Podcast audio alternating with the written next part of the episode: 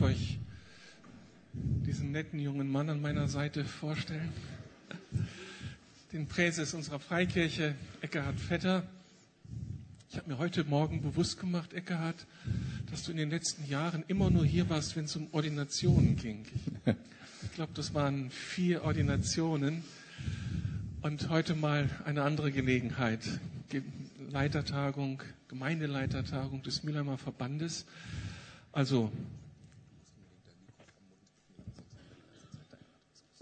okay, dann schnaufe ich zu viel. Ne? Genau, ja. Gemeindeleiter sind die Gemeindeleiter der Gemeinden des Mülheimer Verbandes. Einmal im Jahr treffen wir uns. Aber ich möchte eigentlich etwas wissen, bevor du predigst von dir. Was heißt das Präses des Mülheimer Verbandes? Was ist so deine Identität, neben dem, dass du ja Pastor bist, wenn du Präses des Verbandes bist? Und was tut so ein Präses die Woche über? Präses, äh, die alten Lateiner wissen, dass das ja sozusagen dem demokratischen Sprachgebrauch entlehnt ist. Der sitzt vorne. Ähm, es ist ja kein Bischof, der jetzt irgendwie, das wollen wir auch nicht, und ich bin sicher, dass ihr Berliner das auch nicht wolltet, dass irgendwie ein Bischof hineinregiert in eure inneren Angelegenheiten, sondern der Präses repräsentiert den Mülheimer Verband zusammen mit dem Leitungsteam.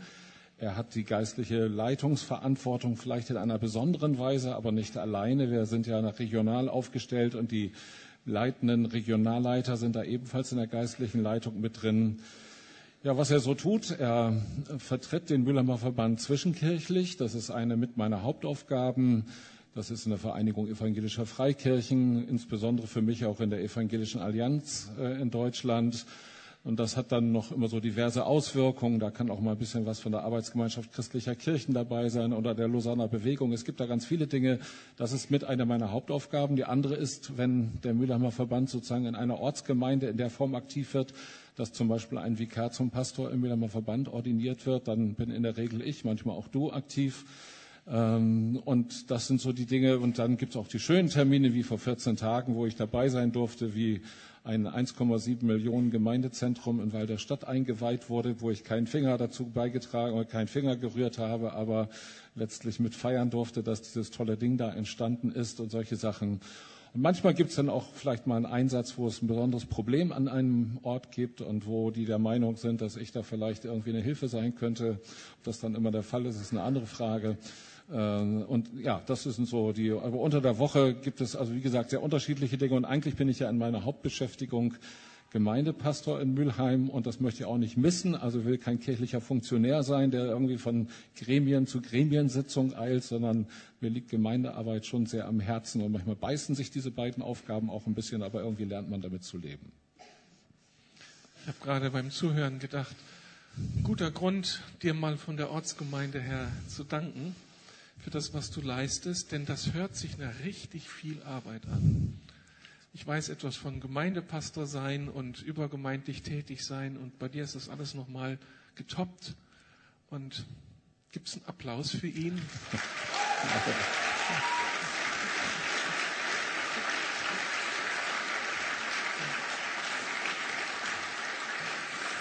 Und hier vorne sitzt seine Frau Sabine jetzt in der glücklichen Lage, dass sie manches Mal mit dabei sein kann, aber sonst eben auch viel Verzicht auf ihren Mann. Also der Beifall gehörte dir genauso. Wir sind so dankbar, dass wir euch haben. Ihr macht das dermaßen befreiend, ermutigend. Keiner ist unter Druck. Es macht Spaß, das Miteinander. Das ist Freundschaft und nicht irgendwie vorgesetzten Habitus, ähm, den du lebst und wie wir funktionieren. Das ist richtig gut. Du bist auch historisch interessiert, hast ein dickes Buch vor einigen Jahren geschrieben mit einem so interessanten Titel. Jahrhundertbilanz, erweckungsfasziniert und Durststrecken erprobt. Allein der Titel ist so interessant, dass man das Buch kaufen müsste. Erweckungsfasziniert und Durststrecken erprobt. Das klingt nach spannenden Geschichten, nach viel Hoffnung, aber auch nach Realitäten, nach Durststrecken. Was können Menschen profitieren die von diesem Buch oder die dieses Buch kaufen und lesen? Also es gibt eine seltene Spezies und diese seltene Spezies hat dieses Buch gelesen. Ähm, mir ist diese seltene Spezies gerade am letzten Wochenende in Osnabrück über den Weg gelaufen, wo jemand nach dem Gottesdienst, ich war am Sonntag in Osnabrück, vergangenen Sonntag, zu mir kam, den ich gar nicht kannte und sagte, ich habe dein Buch gelesen. Und das ist mal so ein Ding, wo ich denke, uiuiui, das muss jemand erstmal schaffen, dieses Buch zu lesen. Weil ja Geschichte und Historie, mal abgesehen von 25 Jahre Mauerfall, aber nicht so jedermanns Sache ist. Ich habe durch dieses Buch, ein bisschen vielleicht auch vorher, aber besonders durch diese Recherche an diesem Buch ähm, Faszination an Erweckungsgeschichte entdeckt. Also das sind ja, das geht ja auf den, die Gründungszeit des Mülheimer Verbandes, Erweckung damals in Mülheim an der Ruhr und so weiter zurück. Und wenn man sich immer so ein bisschen den Staub von den alten Büchern und Zeitschriften geblasen hat, der äh, und die sich an das etwas schwierige Schriftbild und so weiter von äh, gewöhnt hat, dann entdeckt man mit einmal, dass die Menschen, die damals Gemeinde gegründet und vorangebracht haben, innovative, faszinierende, manchmal auch streitbare Persönlichkeiten waren, aber Leute, die mit einem unglaublichen, innovativen Geist Gemeinde Jesu vorangebracht haben. Also da sagt er, wenn ihr dann die, die, die, dieses Bücherregal mit den alten Zeitschriften, die sagt, oh, lass mich damit in Frieden und so weiter. Ich fand, äh, je länger ich daran gearbeitet habe, desto mehr hat es mich fasziniert. Hat mich übrigens auch nach Berlin gebracht, habe die Stasi-Akte des Mülheimer Verbandes damals mir äh, äh, aus, äh, aus den Archiven holen lassen und habe da zusammen mit anderen Leuten, die ihre Privatakten gelesen haben, in diesem Raum gesessen, den man sonst nur aus dem Fernsehen kennt und habe in der Stasi-Akte des Mülheimer Verbandes geblättert und auch das eine oder andere Interessante gefunden. Also mich hat Erweckungsgeschichte richtig fasziniert. Es war eine unheimliche Keulerei, das Buch zu schreiben. Es war auf der anderen Seite jammer schade, dass es schon zu Ende war. Ich hätte eigentlich gerne weitergemacht. Also Erweckungsgeschichte hat was. Und wenn wir gerade als Verband dabei sind, so für uns neue Visionen zu finden, dann ist uns schon eines bewusst geworden. Wir wollen diese Vision finden auf der Grundlage dessen, was Gott uns auch als geistliches Erbe vermacht hat. Und wer dem ein bisschen nachspüren will, der wird hier fündig. Und zwar nicht in einer verklärten Weise, sondern ja, es ist, glaube ich, ein sehr ehrliches Buch, auch was die Durststrecken unserer Arbeit angeht. Und ich sage immer zu den Leuten, die sagen, oh ja, ja, das ist aber so ein dicker Wälzer, das kann man eigentlich auch, man kann es eigentlich wie die Bibel lesen, sag ich mal. Man muss nicht vorne anfangen und hinten aufhören, man kann auch mal zwischendrin lesen oder so. Damit will ich ja keine Gleichsetzung vornehmen. Also alle Tonträger mögen das äh, gleich äh, mithören, aber es ist nicht so ein Buch, also wo man jetzt äh, sich 500 Seiten lang von Anfang bis Ende durchquälen muss, sondern man kann auch ausschnittweise lesen. Super. Eine letzte Frage. Wo warst du am 9. November 1989, als dich die Nachricht von dem großen Wunder ereilte? Also wir haben damals in Stade gelebt, an der Elbe, unsere frühere Gemeinde. Und ich, ja genau, Stade ist vertreten. Und ähm, wir haben an dem Abend einen Gemeindetermin gehabt. Ähm, und da ich zu den Leuten gehörte, die sich das gar nicht vorstellen konnten, dass die Mauer aufgeht, und da soll es vielleicht ja noch ein paar mehr geben, ähm, habe ich zum Beispiel diese berühmte Schabowski-Pressekonferenz gar nicht mitbekommen. Ich weiß ehrlich gesagt auch gar nicht, ob die live übertragen wurde. Ich habe also abends bei den Tagesthemen auf dem Sofa sitzend ähm, die, die, die Öffnung der Mauer dann von der Öffnung der Mauer gehört, war irgendwie um was weiß ich um halb zehn, zehn nach Hause gekommen, weiß gar nicht mehr. Und ich weiß noch, wie ungläubig ich da, also ungläubig nicht in dem Sinne, dass man, natürlich hat man jetzt gesagt, das ist passiert, aber es war so, so unerwartet. Obwohl Leipzig einen Monat vorher gewesen war, die ganzen Montag, Montagsdemonstrationen, die Riesendemonstration hier in Ostberlin, auf dem Alexanderplatz und so weiter. Aber ich gehörte also zu den Leuten, für die das irgendwie eine zementierte Wirklichkeit war, die deutsche Teilung, und konnte mir das nicht vorstellen. Und habe ja auch in vielen politischen Parteien damals viele Leute gehabt, die das ebenso gesehen haben.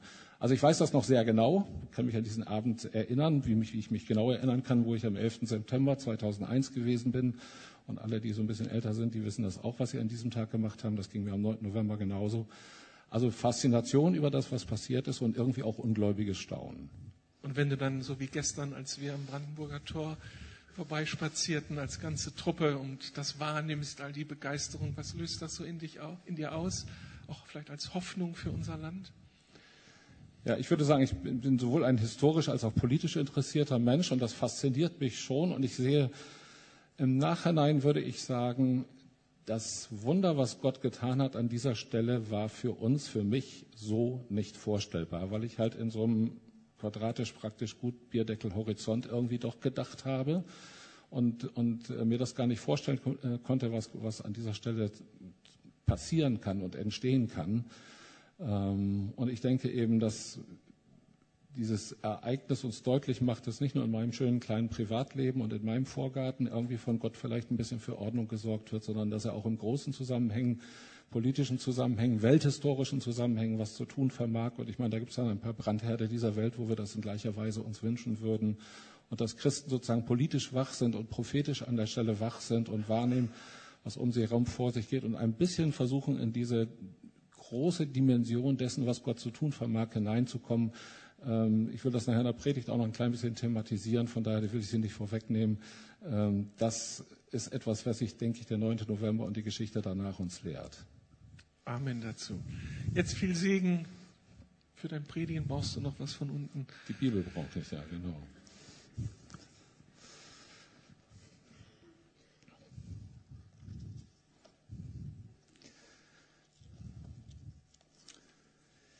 Ja, ich will zunächst aber herzlich danken euch als Berliner Gemeinde. Ihr habt zweimal in diesem Herbst äh, Mülheimer Verbandstagungen beherbergt. Vor knapp zwei Monaten waren wir als Pastorentagung in der theologischen Leitertagung hier. Jetzt äh, im November die Gemeindeleitungstagung. Und ich denke, alle von uns, die entweder im September oder jetzt hier waren, sind ganz begeistert von eurer Gastfreundschaft, eurem Entgegenkommen, dem zur Verfügung stellen von Räumen. Da sind Leute, die für uns gekocht haben und geackert haben und die an vielen anderen Stellen in irgendeiner Form einen Dienst getan haben. Und ich denke, dass wir von Seiten aller derer, die jetzt noch hier sind, einige sind auch gestern Abend schon nach Hause gefahren in ihre Gottesdienste, aber der Großteil, glaube ich, unserer Delegierten dieser Tagung sind noch hier, einfach euch ganz herzlich danken für diese tolle Gastfreundschaft, die wir bei euch erleben. Das ist richtig schön bei euch.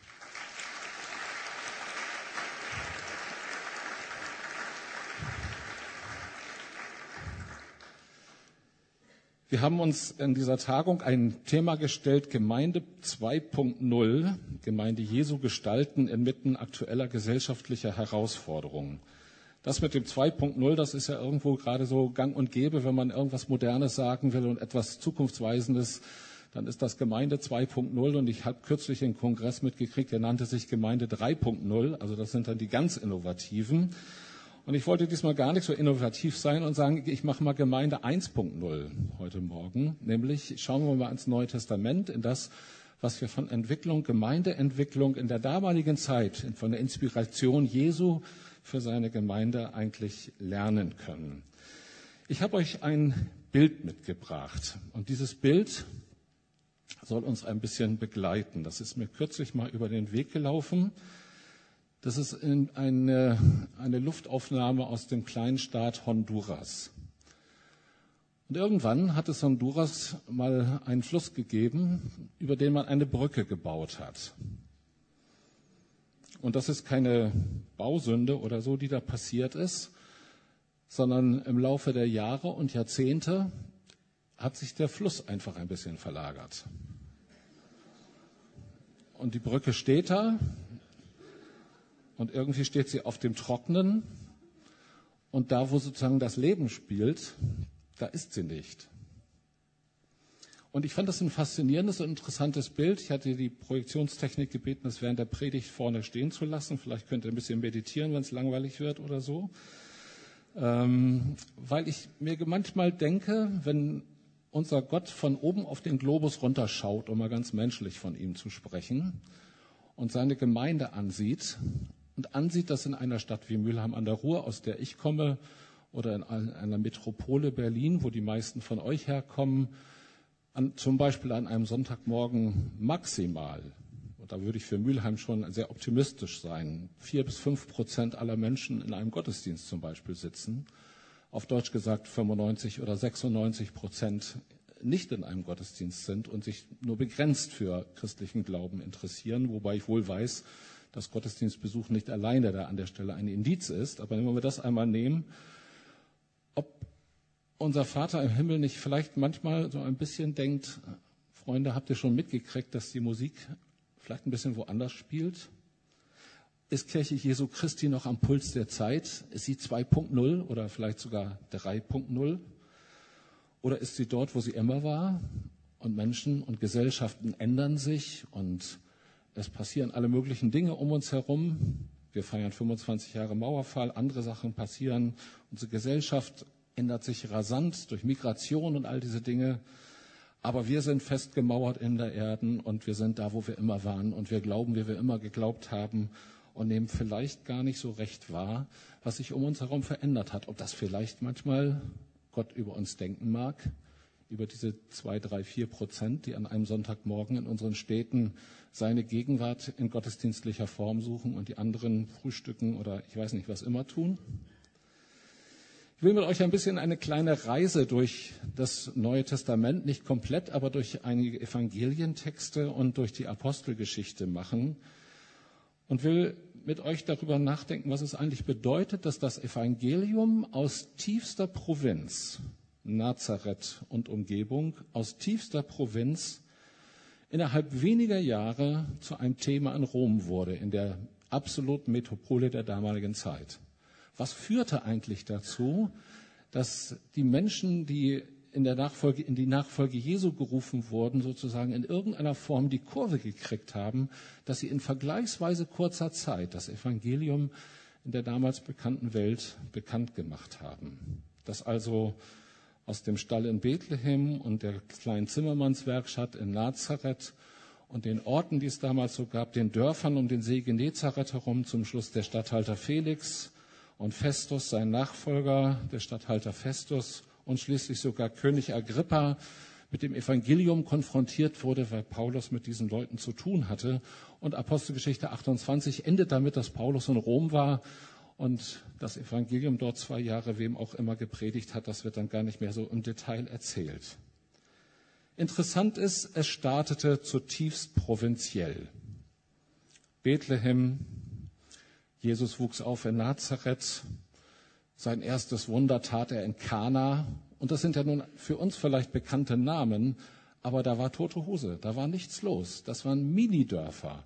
Da waren ein paar Erdhöhlen zusammen und vielleicht ein paar Häuser, aber das, war's, das war auch alles. Wenn man heute durch die Ausgrabungsstätte des Dorfes des Nahum, was wir auch als Nahum, als Kapernaum kennen, geht, dann stellt man fest, wie provinziell das war. Also einmal die Kurfürstenstraße rauf und runter ist Weltstadt dagegen. Kapernaum war nichts, war klein. Einige der, der, der Jünger stammten aus Bethsaida. Beth, Bethel, Beth ist das Haus, Saida ist der Fisch, Bethsaida ist Fischhausen. Nichts los, das Haus des Fischers, Provinz pur, da ging das Evangelium los. Und das waren Gott sei Dank keine, wie wir so sagen, gottverlassenen Nester, Bethsaida, Fischhausen, Kapernaum oder was auch immer, sondern das Evangelium vom Reich Gottes reichte bis in diese letzten Ecken der damaligen Gesellschaft. Und die Leute, die berufen wurden, waren eben Fischhausener, waren Leute, die dort lebten, waren Leute, die nichts Besonderes waren, die diesem Beruf nachgingen, da war nichts Besonderes. Und sie hatten ihr fest geprägtes Weltbild, wie denn bitteschön der Messias dieser Welt zu sein hätte. Und zu diesem fest geprägten Weltbild gehört, wir sind die Frommen und das geht nach bestimmten Regeln und Gesetzen läuft diese Art von Frömmigkeit ab und alle anderen sind mehr oder minder falsch. Als Jesus sich auf den Weg nach Jerusalem machte, Lukas 9, begab es sich, dass die Zeit erfüllt war, dass er hinweggenommen werden sollte, und er wandte sein Angesicht stracks nach Jerusalem zu wandern. Und er sandte Boten vor sich her, die gingen hin und kamen in ein Dorf der Samariter, ihm Herberge zu bereiten. Da hatten die Juden ein Problem mit den Samaritern. Die Samariter waren einerseits hatten eine gewisse Nähe und andererseits glaubten sie bestimmte Dinge nicht. Sie waren mit einem etwas gewagten Vergleich so etwas wie die Zeugen Jehovas der damaligen Zeit. Und sie nahmen ihn nicht auf, weil er sein Angesicht gewandt hatte, nach Jerusalem zu wandern. Das war genau eines der Probleme. Sie hatten den Berg Garizim, dort wurde angebetet, und die Juden beteten in Jerusalem an. Das war Grund genug, sich spinnefeind zu sein. Als aber das seine Jünger Jakobus und Johannes sahen, sprachen sie, Herr, willst du, so wollen wir sagen, dass Feuer vom Himmel falle und sie verzehre. Also, ne, wir wissen ganz genau, was richtig ist, wo die Musik spielt. Und die sind hier daneben und man gönnt sich ja sonst nichts. Lass doch mal eben Feuer vom Himmel fallen, dass sie verzehrt werden. Und Jesus sagt eine interessante Antwort, von der ich eigentlich nur einen Satz lese. Wisst ihr nicht, welch Geisteskinder ihr seid? Habt ihr neulich mitgekriegt, dass da was Neues in euch begonnen hat, was ganz anders ist und was eigentlich eine ganz neue Perspektive auf die Welt um euch herum euch eröffnen müsste? Wo Samariter mit einmal ganz anders wahrgenommen werden und nicht mehr als denen, denen man feindselig begegnen muss und die man niedermachen muss und denen man lange, in langen theologischen Diskussionen erklären muss, warum sie am falschen Ort anbeten. Wisst ihr nicht, welch Geisteskinder ihr seid? Und dieser Geist, den Jesus hatte, der machte es möglich, dass eines Tages er ihnen ein Beispiel sagt, wo der Samariter besonders gut wegkommt, der Barmherzige nämlich. Und deswegen haben wir heute Arbeiter-Samariter-Bünde und ähnliches, weil Jesus deutlich machte, da hat sich was getan. Der Fluss läuft gerade ein bisschen anders und ihr habt es noch nicht mitgekriegt. Wisst ihr nicht, welch Geisteskinder ihr seid? Jesus provozierte in der Zeit, in der er auf dieser Erde war, unglaublich weil er Nähe zu Sündern suchte, weil er mit den Leuten Tisch und Bank und weiß nicht was alles, Esstisch teilte, die, mit denen man keine Gemeinschaft hatte. Er ließ es zu, dass die große Sünderin in den Raum kam, wo er bei einem Pharisäer zu Gast war und dass sie ihm sozusagen die Füße trocknen musste von ihren Tränen und dass sie ihn salbte und was nicht alles. Und die Leute waren provoziert und sagten, wenn er von Gott wäre, dann müsste er doch wissen, was das für eine Frau ist. Und er würde sich distanzieren von ihr und würde sagen, ich habe nichts zu tun mit dir. Aber Jesus reagiert komplett anders. Nicht die Gesunden brauchen den Arzt, sondern die Kranken. Das Erste, was die Leute aus Fischhausen brauchten, war eine göttliche Horizonterweiterung. Die waren aus der Provinz und sie dachten provinziell und Gott hatte Größeres vor. Sie brauchten eine Horizonterweiterung.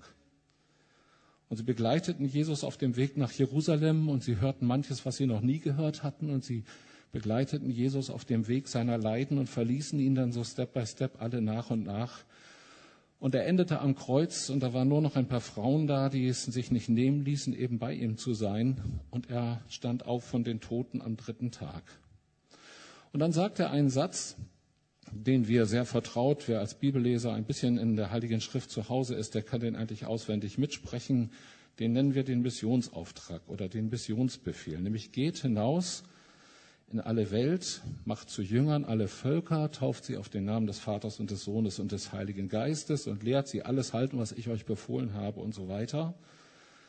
Und wir können diesen Satz mitsprechen und sind da ganz vertraut da drin und stellen gar nicht fest, dieser Satz ist ein paar Leute aus Fischhausen gesagt, aus der Provinz. Die haben die große weite Welt gar nicht im Blick gehabt. Was fällt Jesus eigentlich ein, diesen Leuten zu sagen, geht hinaus in alle Welt? Für die die Welt in Kapernaum und in Bethsaida und sonst wo mehr oder minder zu Ende war. Und interessant ist, dass das Neue Testament uns sozusagen auch die, die Knackpunkte gleich mit überliefert.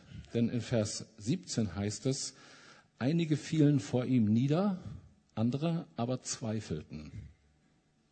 Das heißt, die waren nach all dem, was sie erlebt haben, längst noch nicht dabei, dass sie verstanden hatten, was jetzt Sache ist. Sie zweifelten nach wie vor, weil in ihrem Horizont und in ihrem Bierdeckelhorizont nicht reinpasste, was Gott da gerade zu tun beabsichtigte.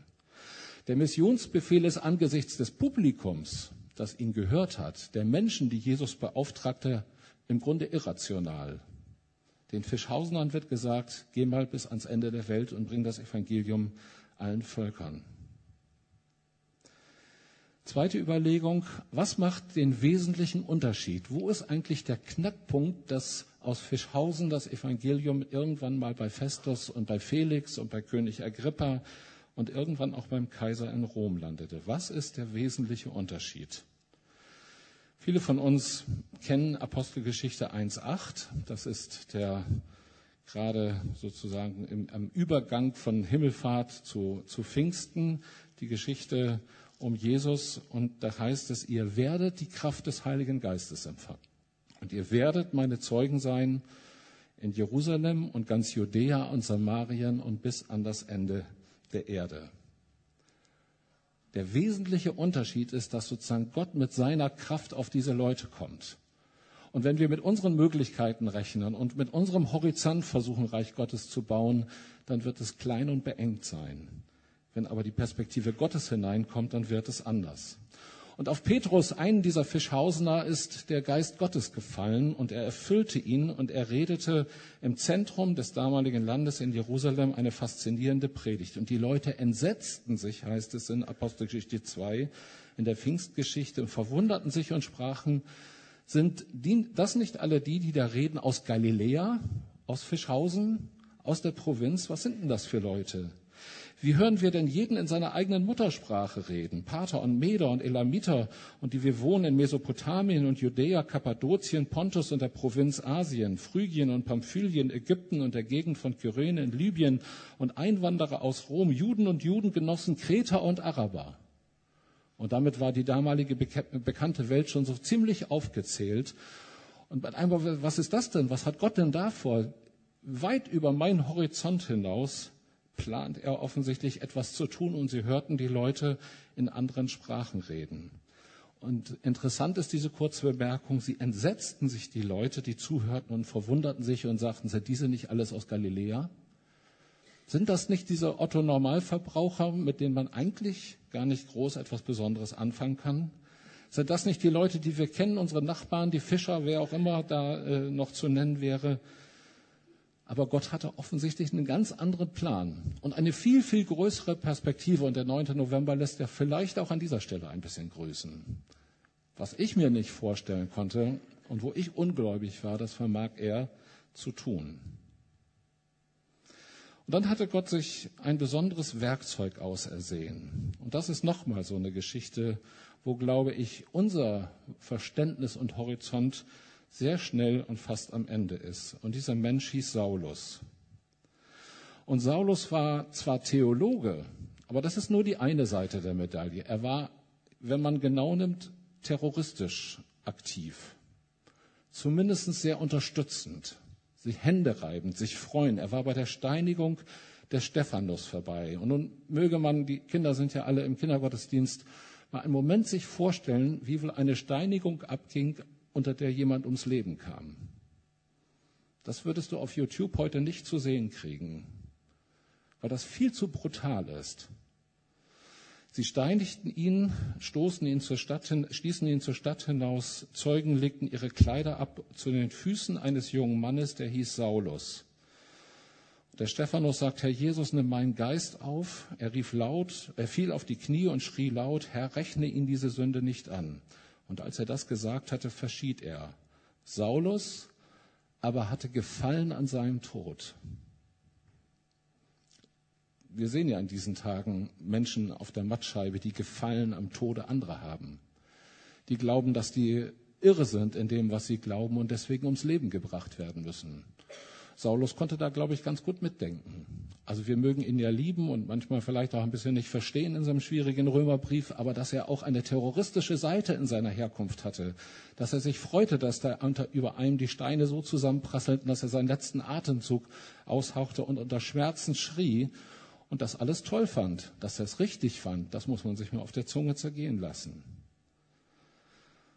Und dann muss man sich auf der Zunge zergehen lassen, dass da Gott offensichtlich sagte, ich habe da noch mal was ganz Neues vor. Und diesen Saulus, der macht sich auf den Weg nach Damaskus in Syrien und manche kennen die Geschichte, dass ihm sozusagen Jesus begegnet, den, den er verfolgt und mit einmal wird ihm klar, was da abgeht. Das war nicht so ganz einfach, denn er schnaubte noch gegen die, die mit Drohen und Morden gegen die Jünger des Herrn. Und dann begegnet ihm Jesus und er wird blind. Und Gott beauftragt einen Mann namens Hananias, mit in Bezug auf Saulus aktiv zu werden. Und das ist ebenfalls interessant zu lesen. Als Hananias diesen Auftrag von Gott bekam, er redete, Gott redete mit ihm und sagte, geh hin zu diesem Mann.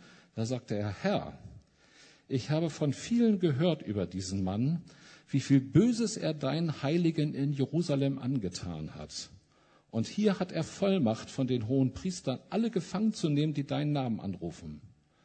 Also Gott redet mit ihm, sagt ihm, dass er gerade ein Wunder an diesem Terroristen, diesem religiösen Terroristen Saulus von Tarsus getan hat. Und Hananias sagt, hier ist die Brücke, hier spielt die Musik der Mann, das kann doch gar nicht sein. Und er muss erleben, im letzten ist er dann doch gehorsam, und er muss erleben, wie Gott offensichtlich viel größer zu handeln vermag, als er sich das vorstellen konnte. Und als Saulus anfing zu predigen und zum Paulus geworden war, da waren die Leute, die ja durchaus informiert waren über das, was da abgegangen war, alle super skeptisch. Vers 21. Alle aber, die es hörten, entsetzten sich und sprachen, ist das nicht der, der in Jerusalem alle vernichten wollte, die diesen Namen anrufen? Und ist nicht er deshalb hierher gekommen, dass er, sich dass er sie gefesselt zu den hohen Priestern führe? Also Sie können sich das alles nicht vorstellen, dass Gott Größeres zu tun vermag, als das, was in Ihrem kleinen, beschränkten Horizont bis dahin möglich gewesen war. Gott vermag Größeres zu tun. Als er nach, aber nach Jerusalem kam, versuchte er sich den, zu den Jüngern zu halten, der ex-religiöse Terrorist Saulus von Tarsus. Doch sie fürchteten sich alle vor ihm und glaubten nicht, dass er ein Jünger wäre.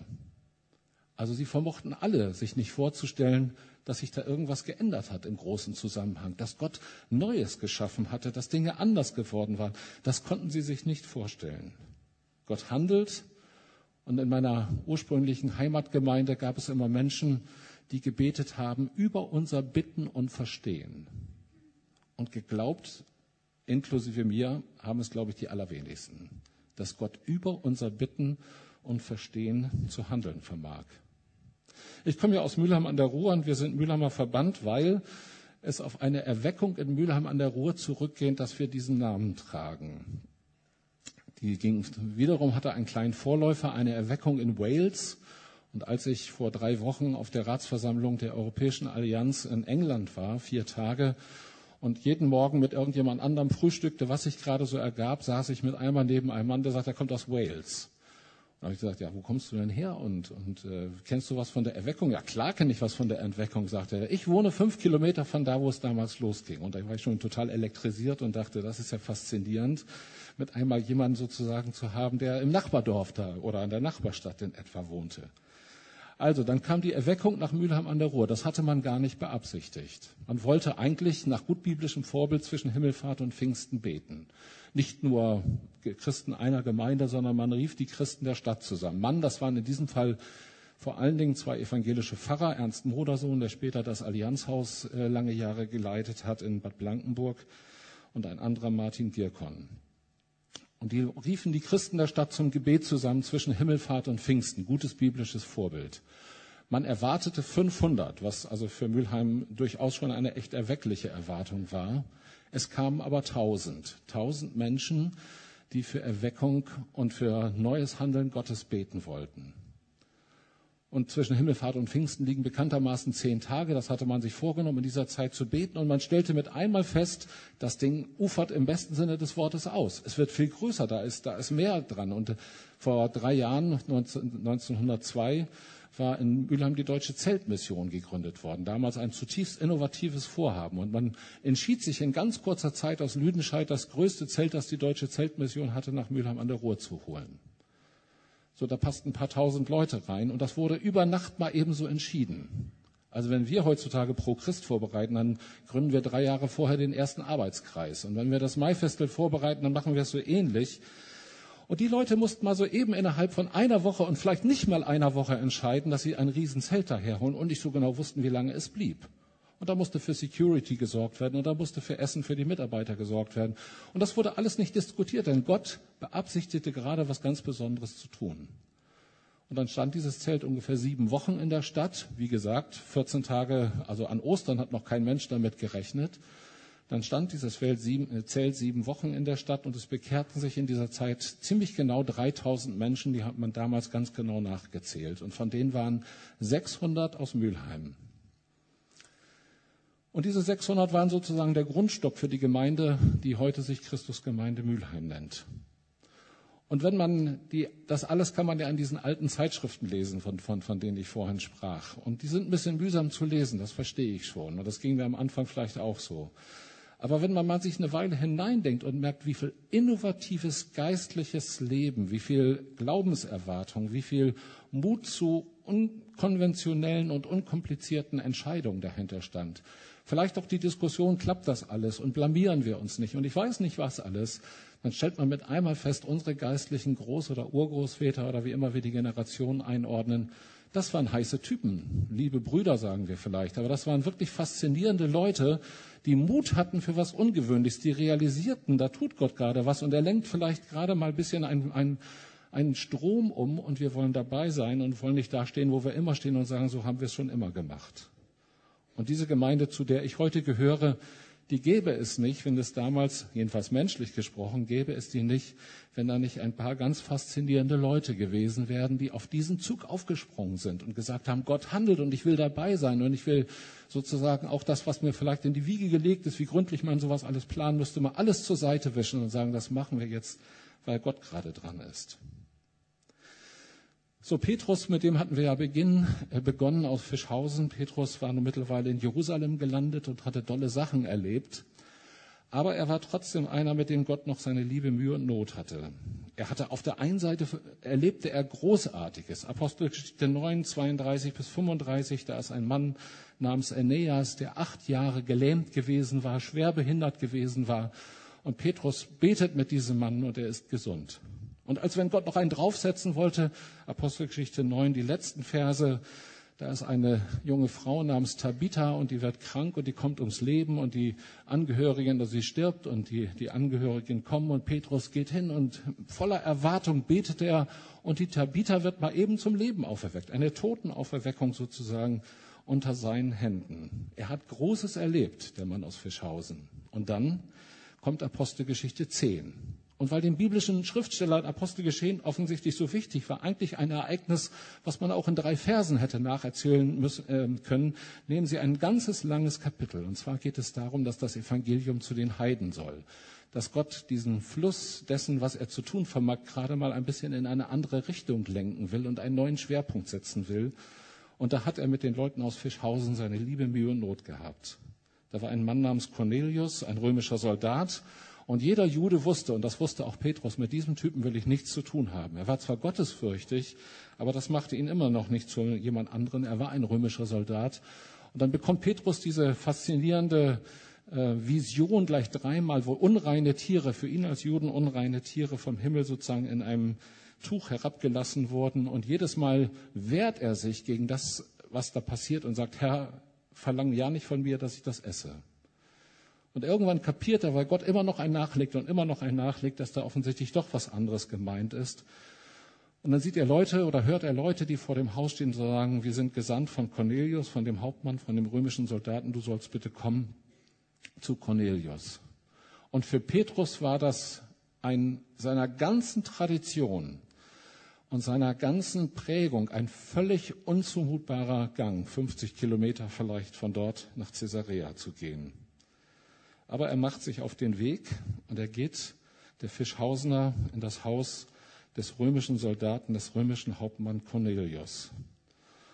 Und dann erlebt er, wie ja, der Heilige Geist auf Römer fällt. Und das passte nicht in sein Denken. Muss man sich mal gerade klar machen. Er hatte gerade zuvor, waren unter seinen Händen ein Gelähmter aufgestanden. Und gerade noch ein bisschen später, ein paar Tage her war es, da war eine, ein totes junges Mädchen unter seinen Händen zum Leben erweckt worden. Und jetzt soll er in das Haus eines Römers gehen und er sagt, nee, mit mir nicht. Das passt nicht in mein Weltbild. Diese Horizonterweiterung bitte nicht. Fischhausen lässt grüßen. Vers 45. Und die, die gläubig geworden waren, die Juden, die mit Petrus gekommen waren, entsetzten sich, weil auch auf die Heiden die Gabe des Heiligen Geistes ausgegossen wurde. Also die, die gerade noch Gott gelobt hatten über der Totenauferweckung, über der Heilung des Gelähmten, für die wollte nicht in den Kopf, was Gott jetzt gerade zu tun vermag. Sie waren völlig platt, dass Gott auch was mit den Heiden im Sinn hatte. Brauchen wir Horizonterweiterung? Gestern oder vorgestern habe ich im evangelischen Pressedienst IDEA folgende kleine Notiz gelesen. Da ist irgendwo eine kleine freikirchliche Gemeinde zu Gast als Mieter in einem Haus. Und in der Etage über ihnen wollte der oder hat es wohl schon der äh, Besitzer des Hauses die Etage an ein Bordell vermietet. Und nun wird intensiv diskutiert, wie man das denn der Gemeinde wohl zumuten könnte, dass sie in Gottesdienst feiern in einem Haus, wo anschließend drüber ein Bordell ist. Und ich dachte, als ich an dieses Bild dachte, Freunde, vielleicht läuft die Musik gerade ein bisschen anders. Vielleicht sollt ihr sozusagen nicht verdrängen und rausschmeißen und, und euch beschweren über das, was da passiert, sondern vielleicht mal als Chance Gottes entdecken. Oben wird Nächstenliebe anderer Art gefeiert, unten echte Nächstenliebe im Sinne Jesu. Warum nicht? Warum nicht Zeuge sein mitten in dieser Welt? Warum sich beschweren über diesen Mitmieter, für den sie ja gar nichts können, sondern es vielleicht eher als Chance begreifen? Reich Gottes dorthin zu bringen, wo es sonst vielleicht nicht hinkäme. Wir haben gestern ja hier über Migration und über die Veränderung der Gesellschaft, äh, in der wir leben, gesprochen. Und die letzten 25 Jahre seit dem Mauerfall haben da noch mal viel verändert. Und die nächsten Jahrzehnte werden das ebenso tun.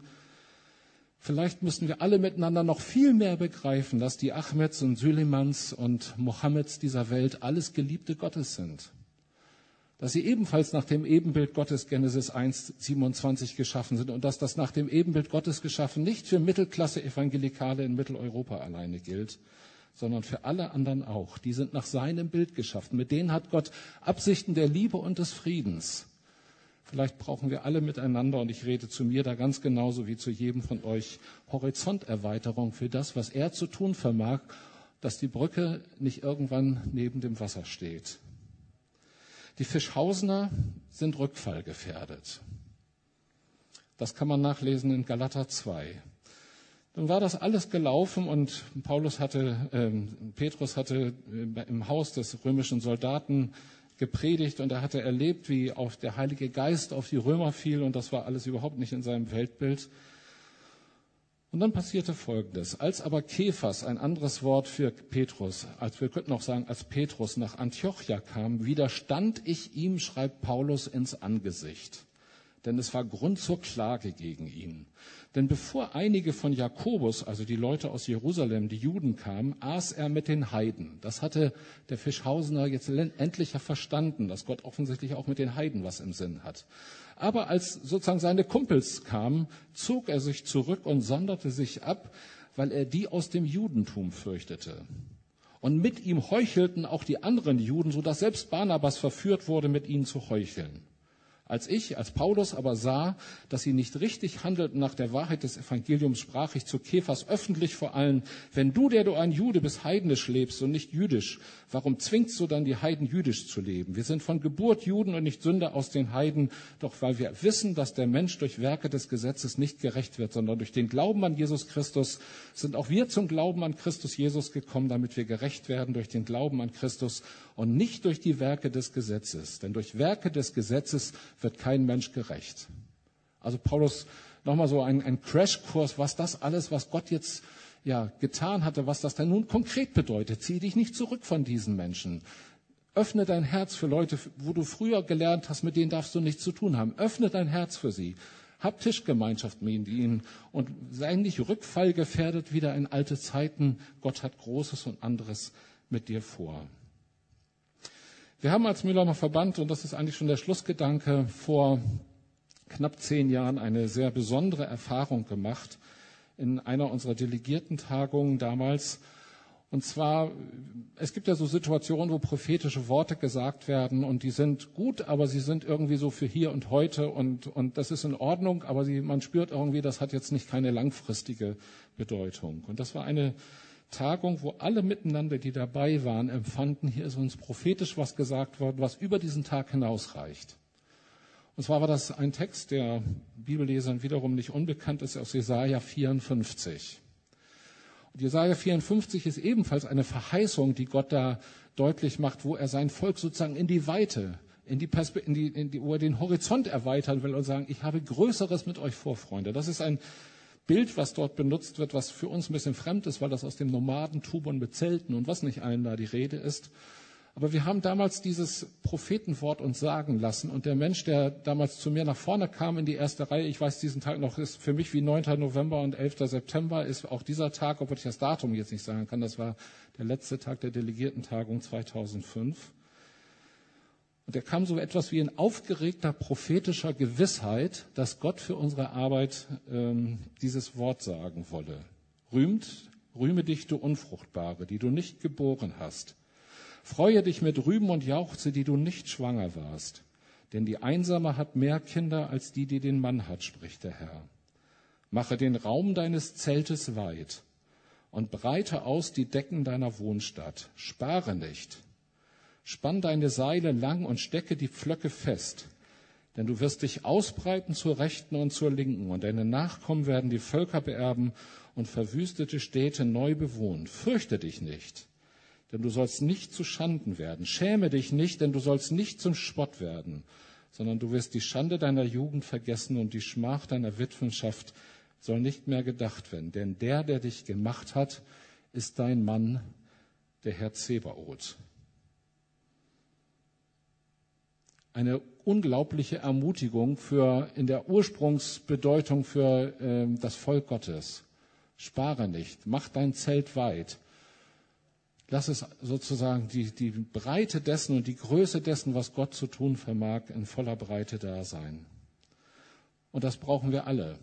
Und Paulus brauchte das immer wieder. Und er ließ sich auch entmutigen und er war nicht einfach der, der nur durchstartete und alles war im grünen Bereich. Es gab durchaus auch Situationen, wo er entmutigt war, aber wo er sich von Gott im Grunde auch Jesaja 54 sagen ließ und wo er sagte, selbst wenn es schwierig wird, Gott hat Großes mit dir vor. Man kann das in Apostelgeschichte 18 noch einmal kurz nachlesen. Da war er in Korinth und da ging es ihm nicht besonders gut. Und in, in äh, Korinther, äh, Apostelgeschichte 18, Vers 6 heißt es, heißt es, als sie aber widerstrebten und lästerten, nämlich die Leute, denen er in Korinth das Evangelium sagte, schüttelte er die Kleider aus und sprach zu ihnen, euer Blut komme über euer Haupt, ohne Schuld gehe ich von nun an zu den Heiden. Also er war zutiefst frustriert in Korinth. Und die nächste Nacht schläft er und da begegnet ihm Gott in einer Vision, in einem Traum und sagt, fürchte dich nicht, mein Lieber, sondern rede und schweige nicht. Denn ich bin mit dir und niemand soll sich unterstehen, dir zu schaden. Und der Grund für all das, denn ich habe ein großes Volk in dieser Stadt. Paulus war gerade dabei, die Koffer zu backen und er war frustriert, weil Gegenwind da war und weil Schwierigkeiten da waren.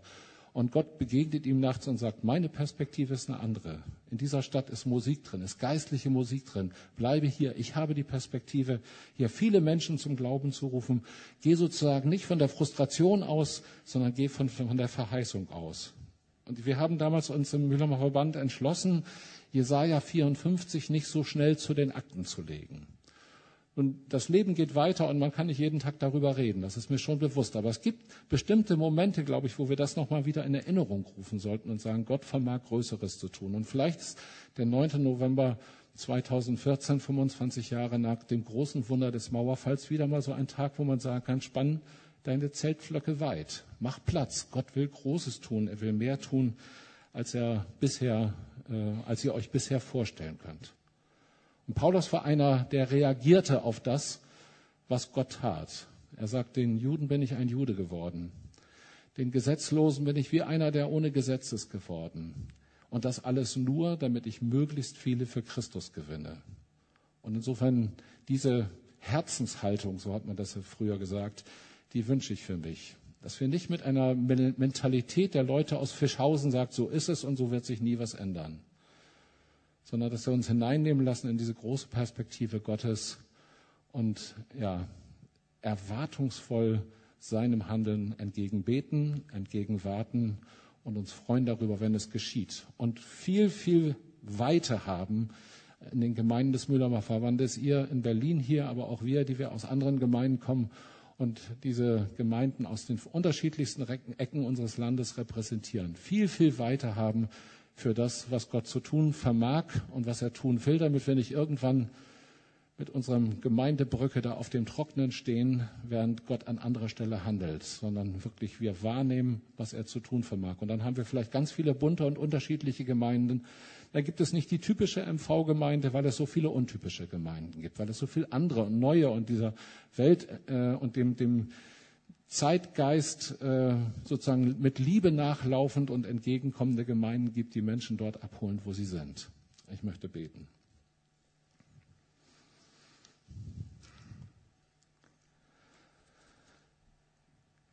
Vater im Himmel, das Neue Testament ist eine Geschichte von unglaublichen Wundern, die du getan hast.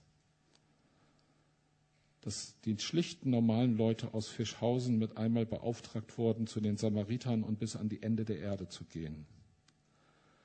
Dass die schlichten Otto-Normalverbraucher mit dem Heiligen Geist beschenkt wurden und in anderen Sprachen redeten und die versammelte bunte Diaspora-Judenschaft dein Evangelium in ihrer Sprache hörte. Dass du den Saulus von Tarsus, den religiösen Terroristen, der ausgesucht hast, dein auserwähltes Werkzeug zu sein. Das wollte so ziemlich keinen in den Kopf, der ihm über den Weg lief. Aber du vermagst mehr zu tun. Ich möchte dich herzlich bitten, dass diese Perspektive, dein Heiliger Geist, vermag Wunder zu tun über unser Bitten und Verstehen hinaus. Etwas ist, was uns in Herzen Sinn fällt. Und wie Petrus, denke ich mir, sind wir alle in diesem Raum Rückfall gefährdet. Rückfall gefährdet unsere alten Denk- und Verhaltensmuster und Glaubensmuster und Skeptizismus und was nicht alles. Aber ich bitte dich, dass wir verheißungsorientiert glauben lernen, für unsere Arbeit, aber nicht für unsere Arbeit im eigentlichen Sinne, sondern für dein Reich dass wir dir auf Knien dafür danken, wenn rechts und links von uns in Baptisten oder sonstigen Gemeinden dein guter Heiliger Geist mehr wirkt als bei uns, dass es uns eine Freude ist, wenn Reich Gottes wächst. Und dass wir mit hineingenommen sind in große Glaubenserwartung für das, was du noch zu tun vermagst. Und dieser Tag, 25 Jahre nach dem Mauerfall, ist ja vielleicht so ein Zeichen, dass nicht unser Glaube, unsere Vorstellungskraft, sondern deine Macht uns viel mehr bestimmen sollte als bisher. Das, was du zu tun vermagst. Und darum bitten wir in deinem Namen. Amen.